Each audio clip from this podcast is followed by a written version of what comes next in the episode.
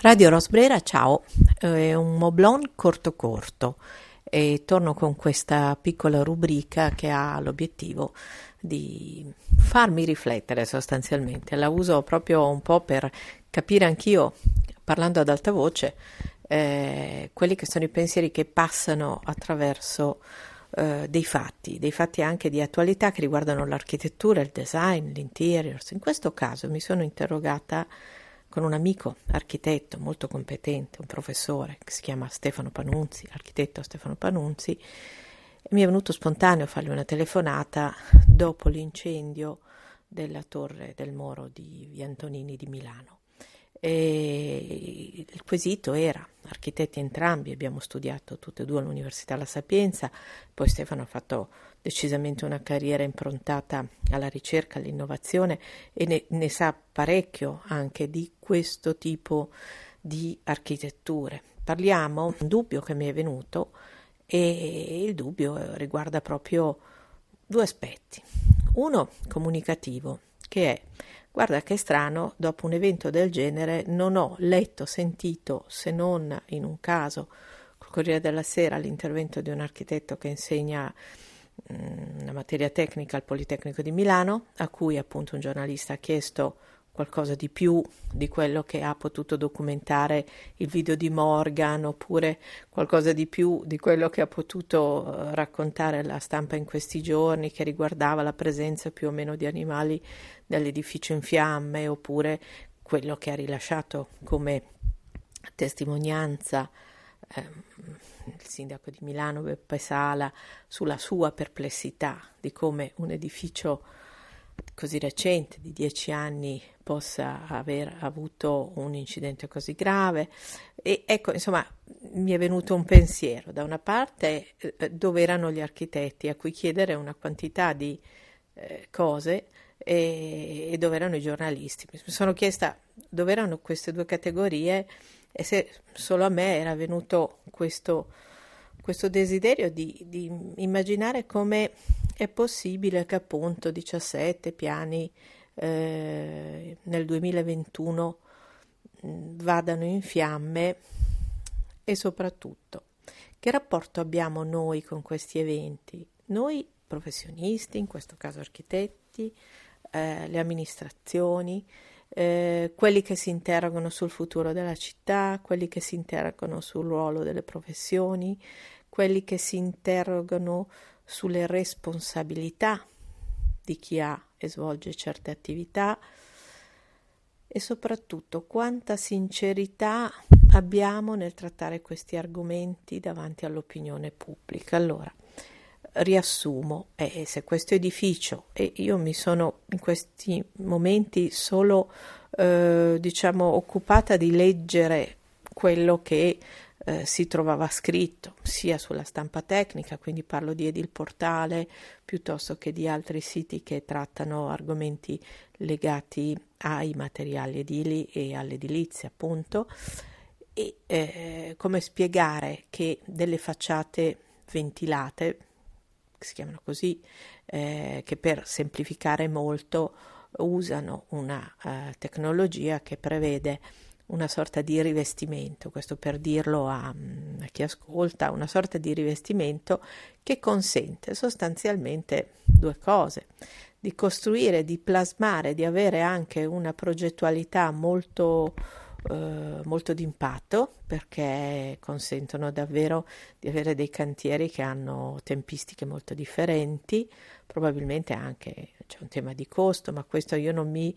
allargherei a parlarne. E soprattutto si prestano a quella che è diventata un po'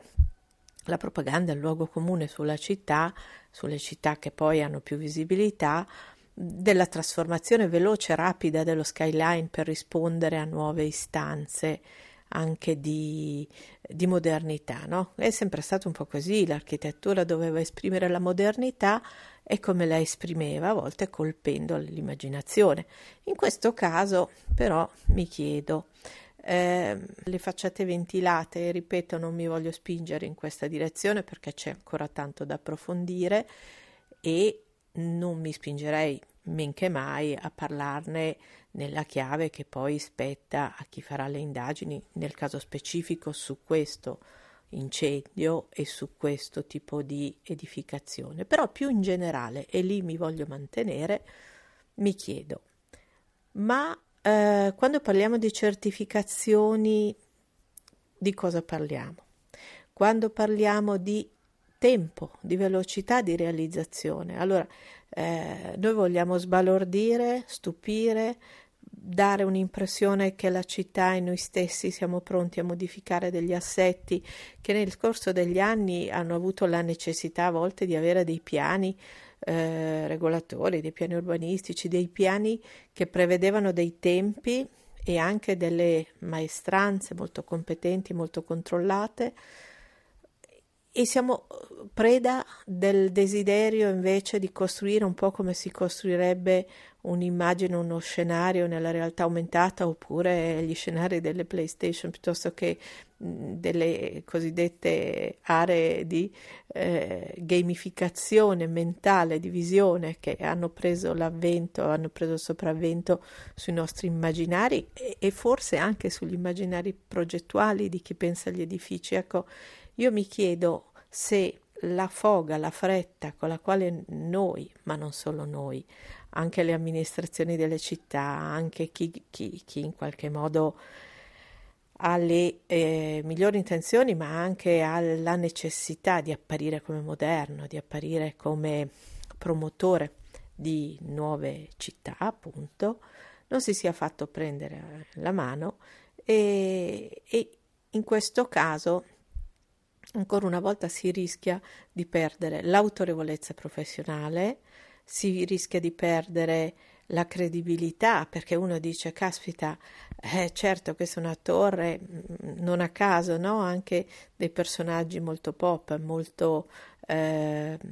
molto televisivi eh, sono stati citati come eh, abitanti no? di questo palazzo di questo quartiere quindi quasi a legittimarne eh, la eh, così la, la la bellezza o comunque il valore, no? Per cui si dice, sai, ci abita quello, lì vicino ci abita quell'altro che filma. Quindi, insomma, queste sono edificazioni in aree che saranno le aree di sviluppo, che saranno le aree di nuove fascinazioni, sono le torri, sono edifici che appaiono moderni. Poi improvvisamente si alza un fumo nero eh, le persone vengono intossicate, mh, mm, cani e gatti vengono anche loro tirati dentro no? in questo commentario un po', un po' da fantasy come vittime mh, mm, involontarie e inconsapevoli di un fuoco troppo alto e di un incendio troppo veloce che non siamo stati in grado in qualche modo ancora una volta come nella tradizione di questo elemento siamo stati in grado di controllare. E quindi la modernità si infrange, o meglio, si scioglie in quel fumo nero con questo dubbio che ci rimane su questi pannelli ventilati, pannelli. Non, non, sto a spiegarvi come sono fatti, ma comunque li conosco anche piuttosto bene, perché poi non questi nello specifico, ma ho conosciuto molto bene uno studio che riguardava mh, mm, questo tipo di architetture, eh, l'architetto Angelo Mangiarotti negli anni 70 aveva sicuramente improntato molti edifici di carattere industriale con questo tipo di tecnologia e c'era una si poteva immaginare una trasformazione di un edificio tradizionale in mattoni in qualche cosa di completamente diverso proprio perché si usava la membrana, la superficie per trasformarlo. Eh, ci sono tanti, veramente tanti spunti in questa vicenda che è comunque tragica, anche se non c'è il morto, c'è l'intossicato, anche se fosse morto solamente una lucertola o, o, o, fosse stato intossicato una persona, parliamo di 60 famiglie che hanno perso le loro cose, hanno perso l'abitazione, hanno avuto un trauma. Parliamo dei vicini e di tutti quelli che abitano delle abitazioni che in questo momento, così come la casa ha questo forte valore simbolico, si, si vedono mh, un'immagine così tragica di quello che può accadere no? e eh, di quello che l'uomo con la tecnologia, con la velocità, col tempo sembra non poter controllare e quindi ci riporta anche a una dimensione di impotenza. Eh, simbolicamente, dopo questo clima, eh, diciamo, di incertezza che si protrae, legato anche alla pandemia, queste immagini, come le immagini di terremoti piuttosto che di, di altri eventi che sembrano essere al di fuori del nostro controllo, ci appaiono come emblematici. Ecco, io con questo piccolo intervento chiedo mh, mm, due pensieri, a me stessa li propongo, ma anche agli ascoltatori. Dove sono gli architetti che parlino del come mai e del perché eh, queste architetture hanno mostrato questa fragilità? Eh, qualcosa di più più sbilanciante, cioè qualcuno che si sbilanci, non come spesso accade, eh, adesso siamo alla vigilia del Salone del Mobile e quindi gli architetti si intervistano per sapere cosa ne pensano delle tendenze di questo, di quello, oppure gli si propone la solita vetrina e passerella. Ecco, per dare un senso anche a questa professione, mi piacerebbe che qualcuno, giornalista o architetto, rispondesse tecnicamente, cioè proprio eh, ad alcuni quesiti che anche all'uomo comune potrebbero venire. Eh, che cosa sono questo tipo di costruzioni, che tipi di vantaggi hanno, vantaggi hanno che tipo di problematiche invece eh, possono avere o in che modo si possono anche aggirare quelle, eh, quelle modalità che dovrebbero invece garantire una sicurezza maggiore. Io credo che oggi non si possa davvero interrogarsi, anche come ha fatto il nostro sindaco, come è possibile che un edificio così bruci in quel modo e abbia solo dieci anni. Ecco, secondo me chi ha una competenza in questa materia